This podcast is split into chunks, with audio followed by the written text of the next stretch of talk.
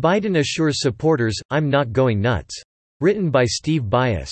Tuesday, August 27, 2019.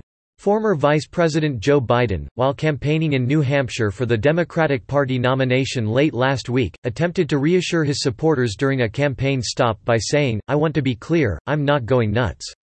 Biden's reassurance comes after a string of gaffes that have led many to question whether the 76-year-old presidential candidate has the mental dexterity for the rigors of the Oval Office.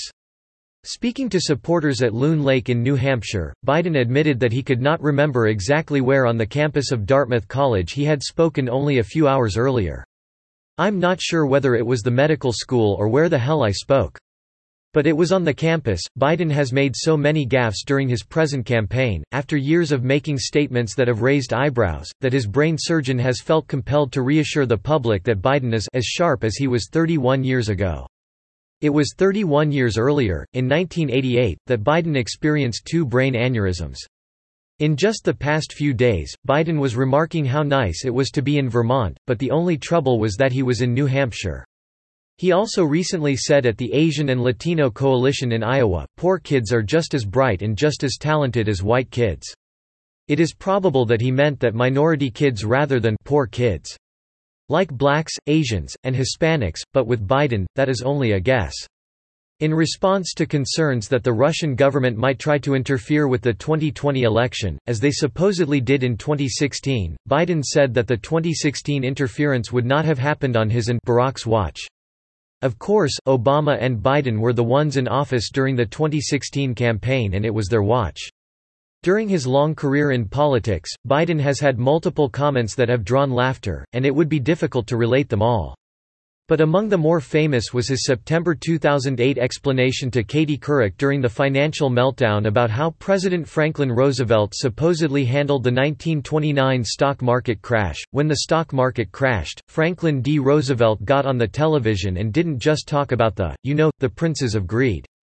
He said, look, here's what happened. Of course, Roosevelt was not president until 1933, and the only TV sets at the time were experimental, so he would have only been speaking to a handful of people. The 2008 campaign also provided a gaffe when Biden said at a campaign stop in Missouri, stand up, Chuck, let 'em see ya. The problem was that state senator Chuck Graham could not stand up, because he was in a wheelchair.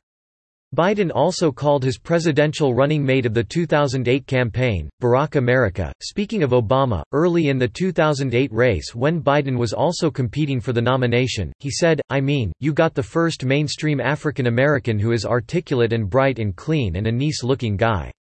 I mean that storybook, man. Jesse Jackson and Al Sharpton, African Americans who had run for president before, took offense, with Sharpton protesting that he was clean himself because he took a bath every day.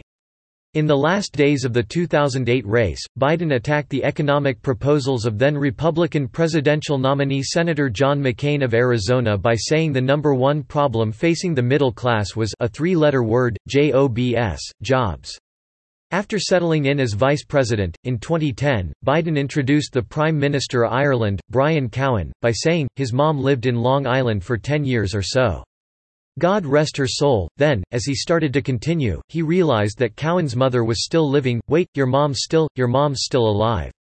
Your dad passed. When Obama and Biden ran for re-election in 2012, Biden clumsily played the race card in a bid for votes, speaking to a predominantly African American audience in Virginia. Look at what they the Republicans value, and look at their budget. And look what they're proposing. Romney said in the first 100 days, he's going to let the big banks write their own rules, unchain Wall Street. They're going to put y'all back in chains. Apparently, Biden plays close attention to the ethnicity of those with whom he comes into contact, as evidenced by his June 2006 comments, captured on C-SPAN, you cannot go to a 7-Eleven or a Dunkin' Donuts unless you have a slight Indian accent. I'm not joking, Biden might not be joking, but he certainly is good for a few laughs on a regular basis. Of course, were he to actually win the presidency next year, it might not be very funny for long. Subscribe to The New American and listen to more by clicking podcast on the top right corner of our homepage. Also, please consider donating to help us push out more content for you, our listeners.